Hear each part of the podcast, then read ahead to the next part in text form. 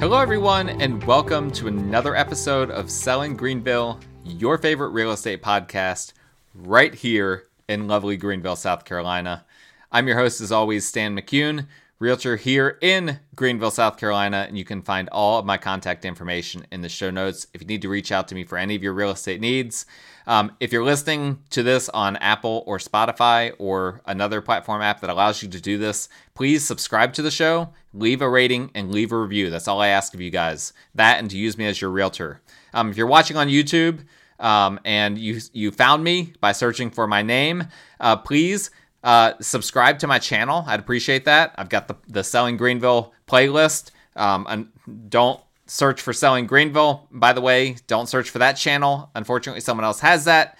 Uh, but please, if you could like the show, if you could even leave a comment, I would appreciate anything like that. Those types of, of uh, engagements, as they call it, um, are meaningful and just help the show in the algorithm, in the AI uh, that's out there that's causing different people to see different content. So um, I'd appreciate if you guys could do those things. Today, I want to talk about a uh, something that we've talked about before, but that is uh, really a, a a big thing for me. Something that I'm very passionate about, and it is NIMBYism. NIMBYism, um, and some of you will ultimately already know what this is. And in fact, it was a listener to the show that was the first person I'd ever heard use this term NIMBY or NIMBYism um, because I don't personally use a lot of slang, but this is a, a now has become a very commonly used phrase over the last several years, and um, and it's it's worth using and it's worth discussing. And I want to discuss why the NIMBYs are wrong. Um, and I'm going to define what NIMBYism is here in just a second, but I just want to kind of set the stage to, to begin with. And what that stage is, is that everything these days has gotten political, and real estate is no exception. Everything in real estate has become political. And when you're talking about real estate and politics, there is one group that is by far the loudest group in the room when you have a group of political real estate people, or even just people that are concerned about real estate in general or concerned about their house in general, um, and they have any sorts of political beliefs at all, there is one group that is louder than the rest, and that is the NIMBYs. What are or who are the NIMBYs? Um, NIMBY stands for, uh, it's an acronym that stands for Not in My Backyard. Not in My Backyard. And it refers to an increasingly large and powerful group of people who want to limit and, in many cases, stop all development near them. And in some cases, they're they're like anti-development in general, but generally speaking, they they're primarily just concerned about development near them, and so hence the not in my backyard idea. I'm okay with more houses going up in this part of the country or in this part of the city or in this part of the county. Just don't do it down the street from me. I don't want it. I, I don't want new housing or new commercial real estate or new real estate, new development happening in general near where I live. And in an area like Greenville, the NIMBYs are particularly prominent uh, due to how much development we've seen in recent years in Greenville County, in Greenville City, and some of the surrounding counties. Um, we, we have seen a lot of development. Like there's no denying that. Um, and, and so as a result, that brings the NIMBYs out, right? They are anti-development. They don't even, by the way, um, it, it, NIMBY is is a more derisive term, right? They don't identify as NIMBYs, and a lot of them don't even know what that acronym stands for. Uh, but they are loosely defined. They they all have the the same mindset, and they tend to have uh, the same way of going about uh, wanting to change things. Um, so that's why they have been kind of lumped together as this uh, somewhat homogenous group. Now, I mentioned before on here on the show that last year's 2022's local elections were a major win for the NIMBYs because they got multiple anti development people into Greenville County Council, or at least people that ran on anti development platforms. Um, and if you go to uh, a, uh, a different than uh, if sorry, if you go to a county council or a city council or a proposed rezoning hearing or a meeting, uh, you will sometimes and honestly frequently see rooms packed with loud, angry people waiting to stop any and all development near them. I've even heard stories of NIMBYs mobilizing to follow Pickens county council members home to harass them at their homes and in public. Like it's they're they're completely unhinged. Like they are so passionate. It's almost like a, a cultic like passion. They're so passionate about this that they're willing to harass county council members in a rural county like Pickens. Um, uh, you've never heard anything like this. I've never heard anything like this. People that I know that have been in politics for decades have not heard of anything like this. So this is a very uh, very, like I said, loud group, very passionate group. And in my opinion, they are wrong. However, I do want to say that they aren't just acting like this for no reason. And I'm going to discuss their reasons and why I think that their reasons are wrong. Now, I'm not saying that all of their concerns are completely uh, to be thrown out the window as if they have no concerns. Listen, one of the things that we talk about in Greenville all the time is smart growth, right? Growth has to be smart. Obviously, you can't just grow at this exponential pace forever and not give thought to what does this mean for our economy? What does this mean for our infrastructure? Um, but the concern that the NIMBYs have is that that smart growth isn't actually happening. And on that point, I think we can have a bit of a disagreement. Um, but I'd like to discuss that's like their broad concern, but I'd like to discuss some of the p- specific concerns that I have with the NIMBYs and why I some of the specific concerns that the NIMBYs have and why I disagree with them uh, for the most part on those concerns. So let's start with the one that I hear the most often. We don't this is in quotes, we don't want to be the next Charlotte. I can't tell you how many times I've heard this. We don't want Greenville to turn into the next Charlotte. Now, this is a legitimate concern from one standpoint. I saw a list recently that basically found a way to quantify the most poorly designed cities in all of the US. And Charlotte was the worst of the worst designed cities in the entire United States. So it's understandable that people would not want to be like Charlotte, which grew too fast and without a good plan in place for how to grow smartly. But listen, it's not like Charlotte went from a small, charming city like Greenville to a large city overnight.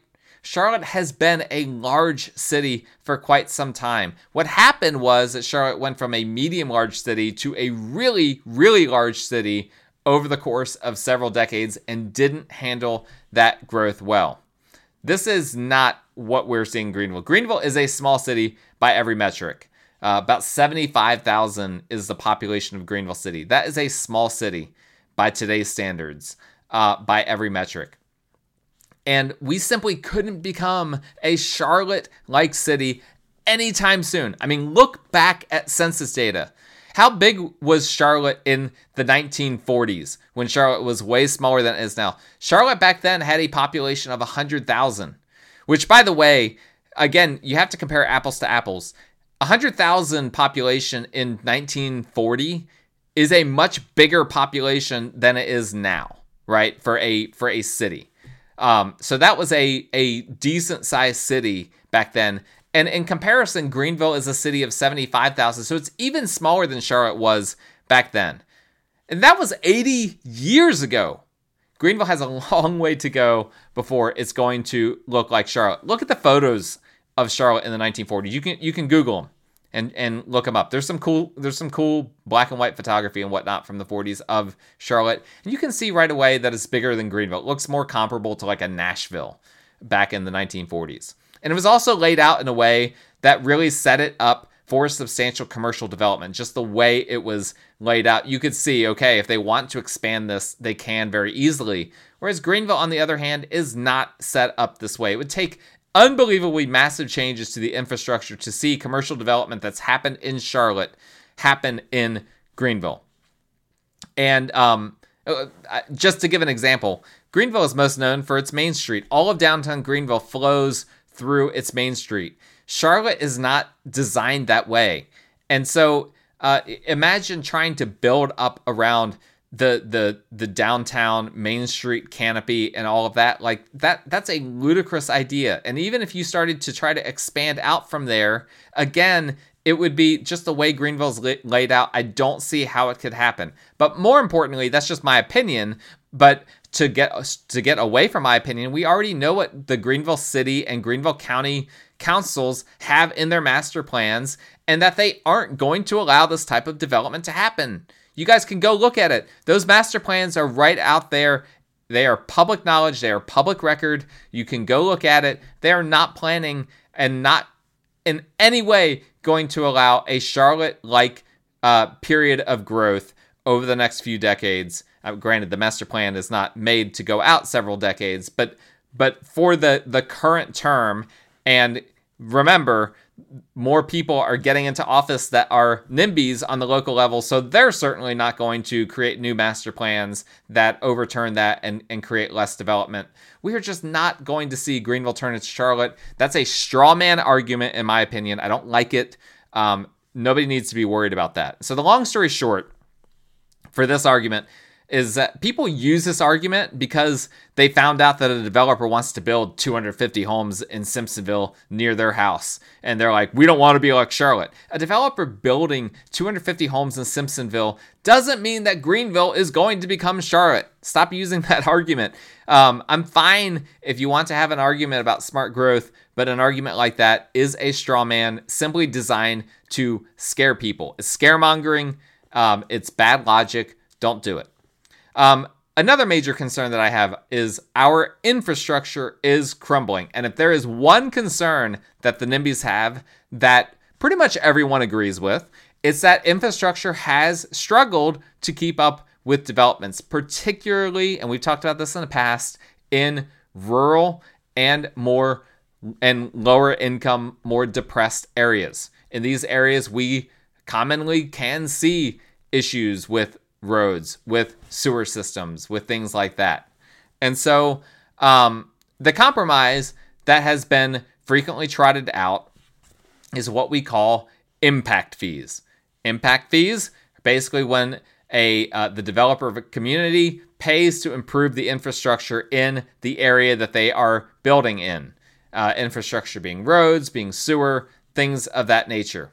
The problem with impact fees, because it sounds good, right? It sounds good for the developer to come in and to and to pay for these things, right? If they're the ones that are bringing in this new housing, why don't they help to improve the infrastructure? Well, um, the problem is, for me, I, I lean more libertarian in my belief set, and that actually makes a lot of sense if you're a libertarian, a, a fiscal libertarian. This would be a classic fiscal libertarian solution to this problem.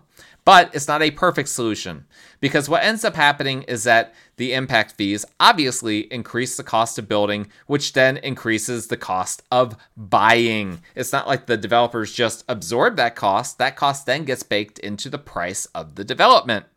And guess what? If you poll NIMBYs, and we've done this in Greenville, um, I can't get into specifics of the poll because it's off the record, but I know that it's been done. And here's what happens if you poll them, they always say that housing has gotten too expensive and that uh, housing affordability is a major concern for them. Uh, but then when you stop the, the building of new housing, be, which is what they want, right? They want to stop developing at, in their backyard, and you force those then who are developing to pay more via these impact fees, guess what that does to housing? It makes the price of housing go up. So the NIMBYs have have no uh, they, they they can't be happy, right? Because they want development to slow down or stop, particularly near them, but they also don't want housing to get more expensive at the rate that it that it's been growing. Well, guess what? You can't have your cake and eat it. You you have to do one or the other. Um, or you have to come up with more creative solutions and they you just you talk to them and they don't have those creative solutions I've, i i don't mean to keep making fun of this this one local politician but the idea uh, the slogan that was trotted out last year by one of them we need more parks not more apartments it, that's just that's just reductionistic that's reducing the problem down to just way too simple of an issue it's much more complex than that there's also a question of whether it's fair and equitable for those who have lived in an area for a while to get a free improvement to their infrastructure paid for by developers. Shouldn't existing homeowners, if they're getting uh, their local infrastructure improved, shouldn't they contribute something towards that? Um, as we uh, are having governments more concerned about equity, that is something to be considered. Particularly, you get developments in some of these more rural and lower income areas um, that's something that needs to be balanced out. Uh, because let's say that you're having a development that is trying to offset gentrification, that's trying to allow people that are that are being forced out of a part of of Greenville or or Spartanburg or whatever, trying to allow them to stay within their community. Well, guess what happens? They're they're being pushed out by wealthier people, right? The people that are causing the gentrification. Well, if those people that are causing the gentrification now are saying, not in my backyard, I don't want these developments to happen. Uh, I don't, our infrastructure is not good. Well, okay, I'll allow it as long as impact fees are being paid by the by the developers. That means that the wealthier people are now pushing the cost burden on the poorer people uh, that already have the issue of gentrification at their hands. So we have an equity problem in some of these uh, when it comes to some of these things that a lot of NIMBYs, a lot of NIMBYs are social, socially liberal, but they don't consider the implications of uh, of what they're suggesting, of what they're trying to push through in these county councils.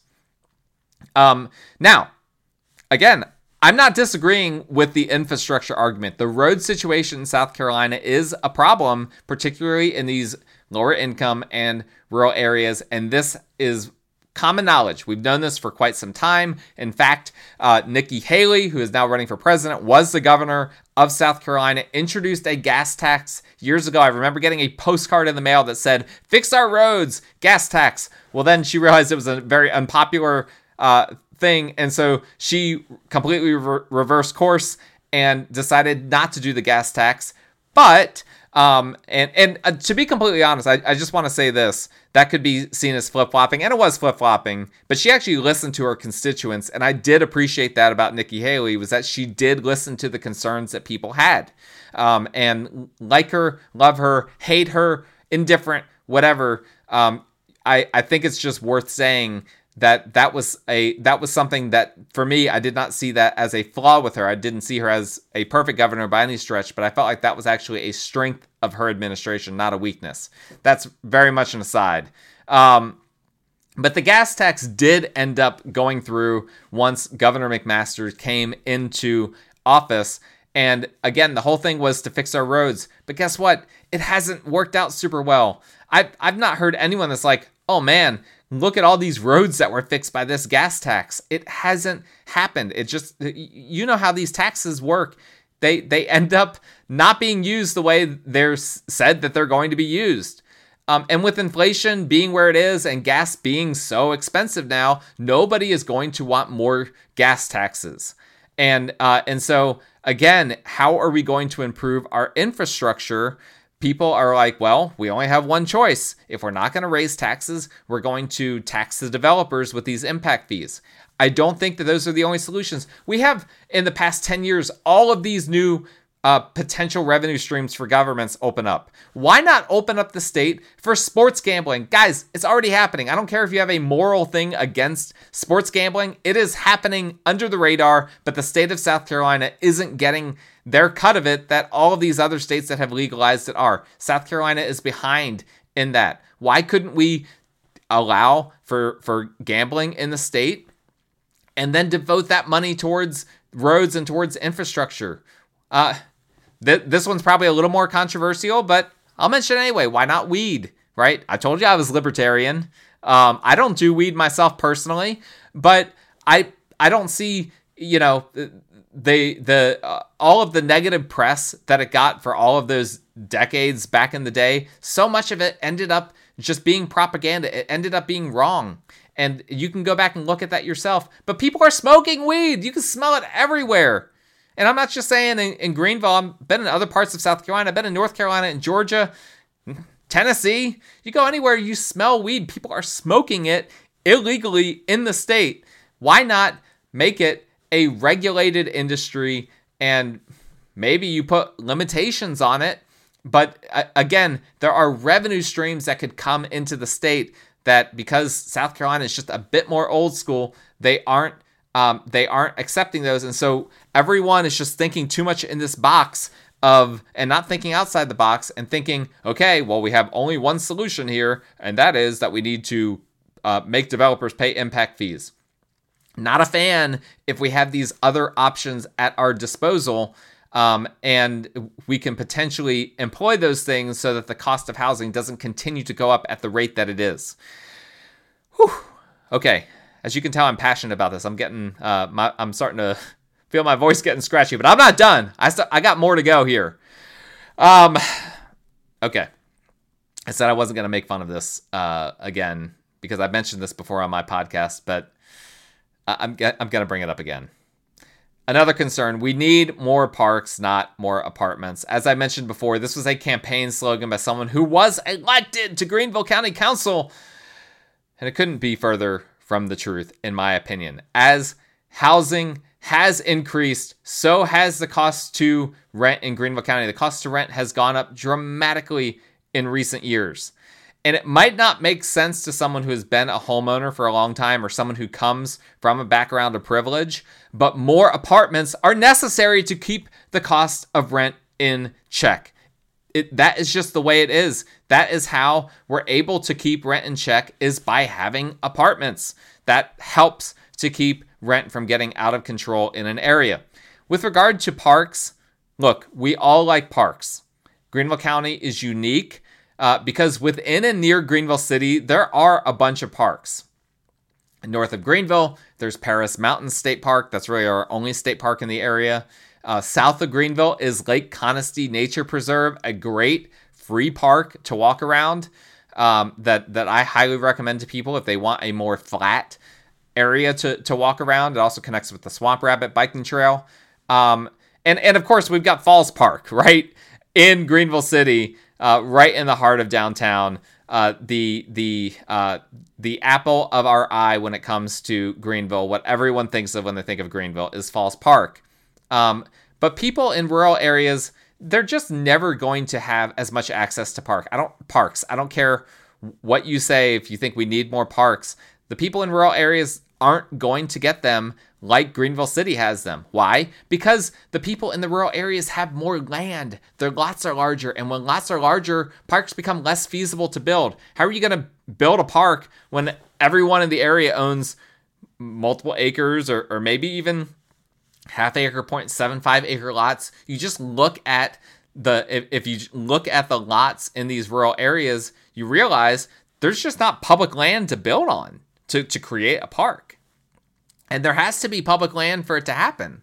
Um, and most of the public land in Greenville County is in city limits. So that's just the reality of the situation. Greenville's done a great job of using undevelopable land to put these parks in. is really fantastic. Uh, like Lake Conestee Nature Preserve, for instance, you could not use that land for anything because of, of the flooding in that area. So let's turn it into a really cool area to walk around in and enjoy the, the water of that area. So um, it's just unique once you get into these rural areas. Um, it, you're not going to have more parks.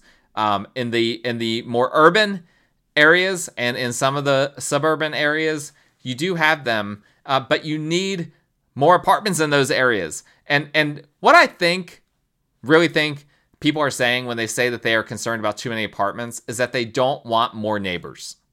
And I get it.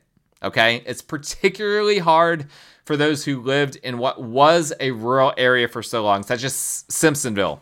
for instance. Simpsonville was rural for so long. Five Forks was rural for so long. Um, Greer was rural for so long, not Greer City, but uh, the areas of, around uh, the the more the the areas further away from downtown Greer were rural for a long time. People had you know potentially great views of a lake or or or tr- great mature trees around them, and that eventually all changed due to d- developments moving in.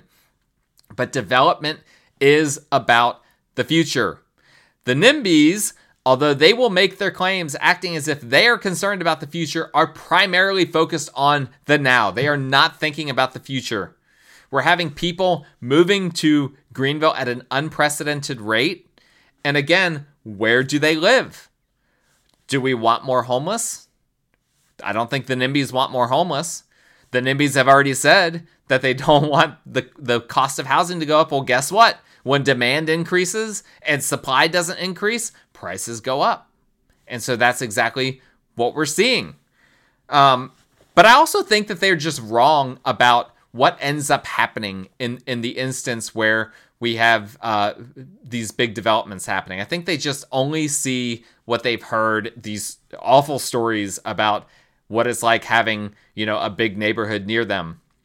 A big neighborhood is being built down the street from where I used to live, and there was a massive backlash against the, the people that sold that land to that developer. I mean, it took forever, tons of hearings for it to finally get approved, and it was approved against a lot of vocal NIMBYs uh, going to those meetings and packing out standing room only in some instances in those meetings. Even friends of mine who aren't normally politically active went to those meetings to protest the development. It was shocking. Non political people got political just to oppose development in their backyard. And guess what? It happened. It got approved and the the developer had to rework the roads to make the development work. And guess what? Now the main road that cuts through that area is so much nicer and substantially better for the traffic than than what was there before. This is what I'm saying. They improved the infrastructure.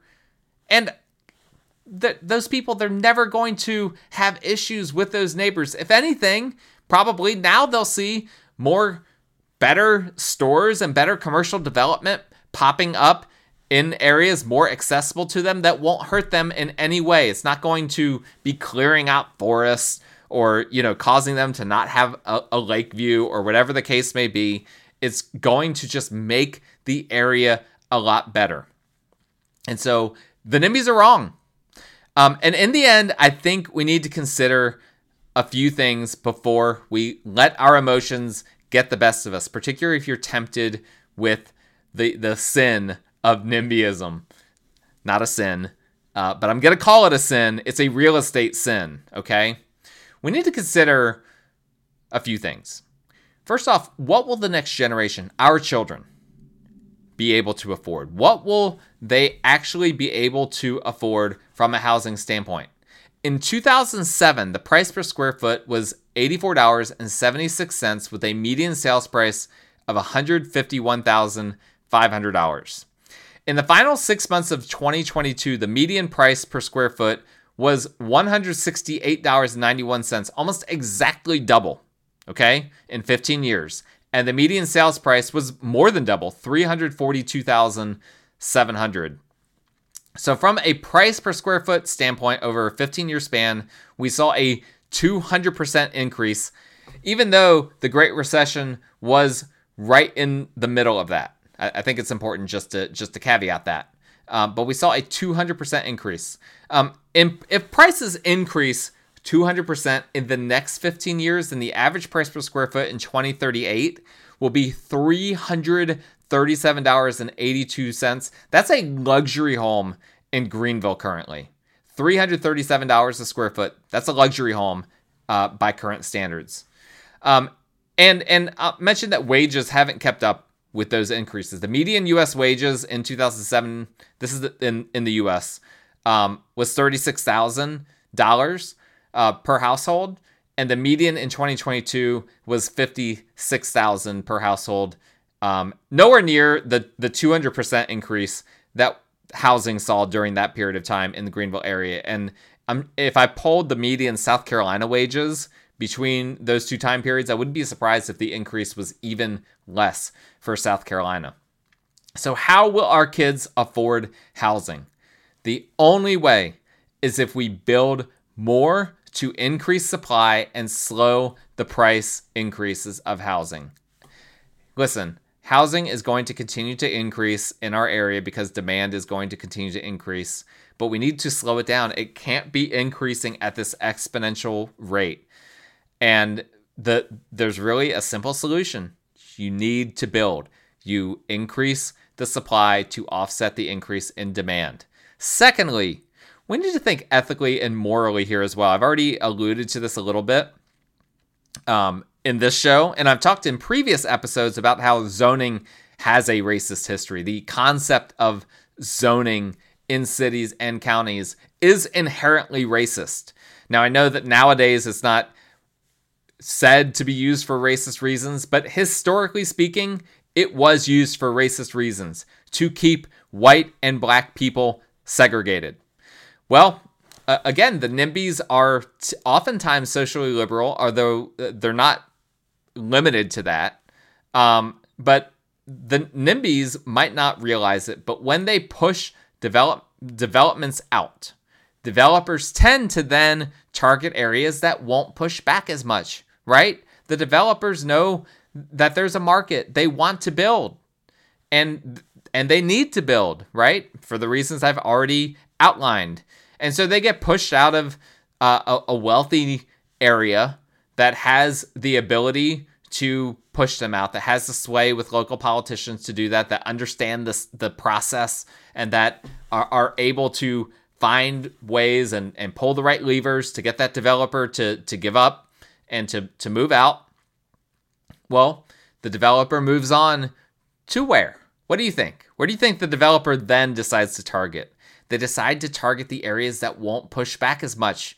Guess what those areas are?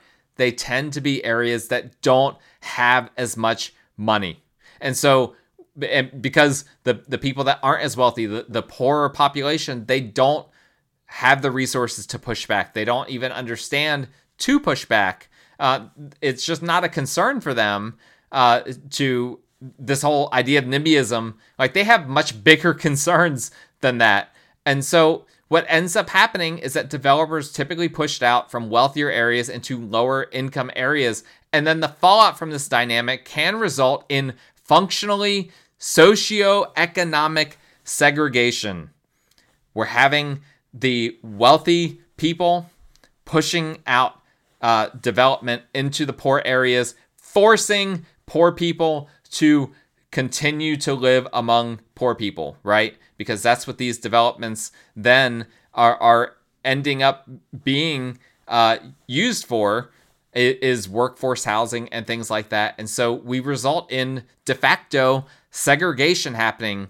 And I think honestly, it, if you really dissect it, why a lot of people don't want more neighbors is that they don't want and I'm I'm not using this terminology. I'm saying from their perspective, they don't want the riffraff to be around them. They're concerned at what these new neighbors are going to be, that they're not going to be the the same quality uh, neighbor as them.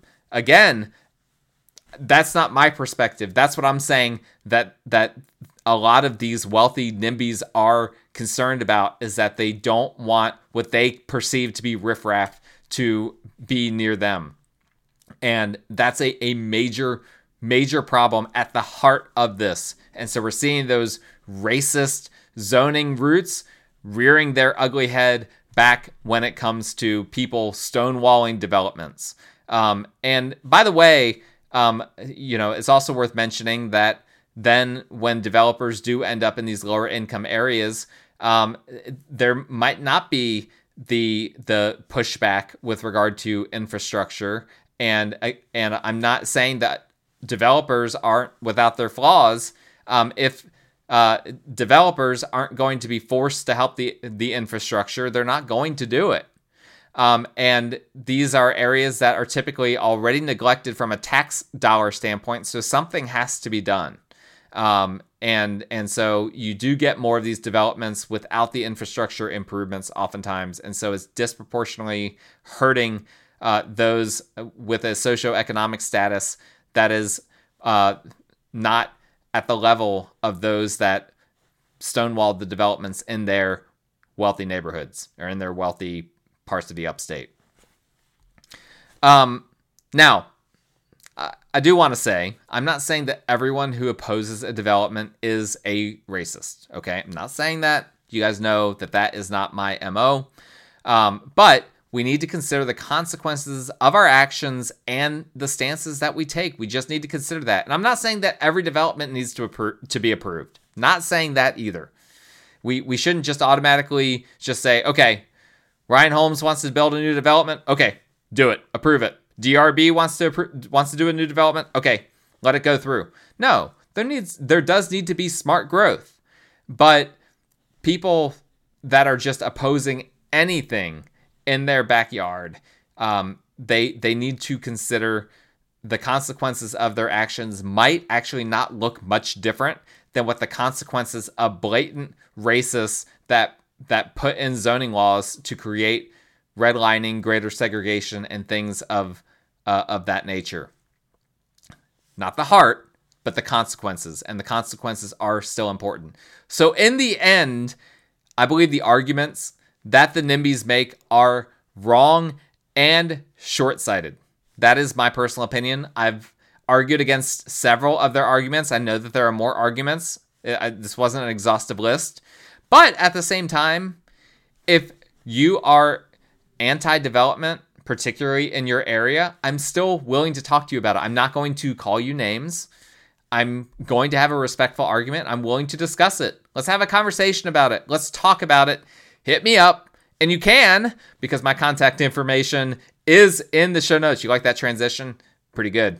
Uh, my contact information is in the show notes. You can hit me up to discuss that, to discuss any of your real estate needs, because I'm a realtor here and I like to help people find homes in the Greenville area. So please let me know if you're listening to the show or watching it on YouTube. Please do whatever you can do by means of liking it, subscribing, leaving a rating, leaving a review. Do all of those things. Hey, I appreciate you guys listening. If you've gotten to the end of this, give yourself a hand. This was uh this is a very niche episode. Not everyone's gonna listen to this, uh, but I appreciate you guys listening. Uh, thank you. Stay safe. We will talk again next time.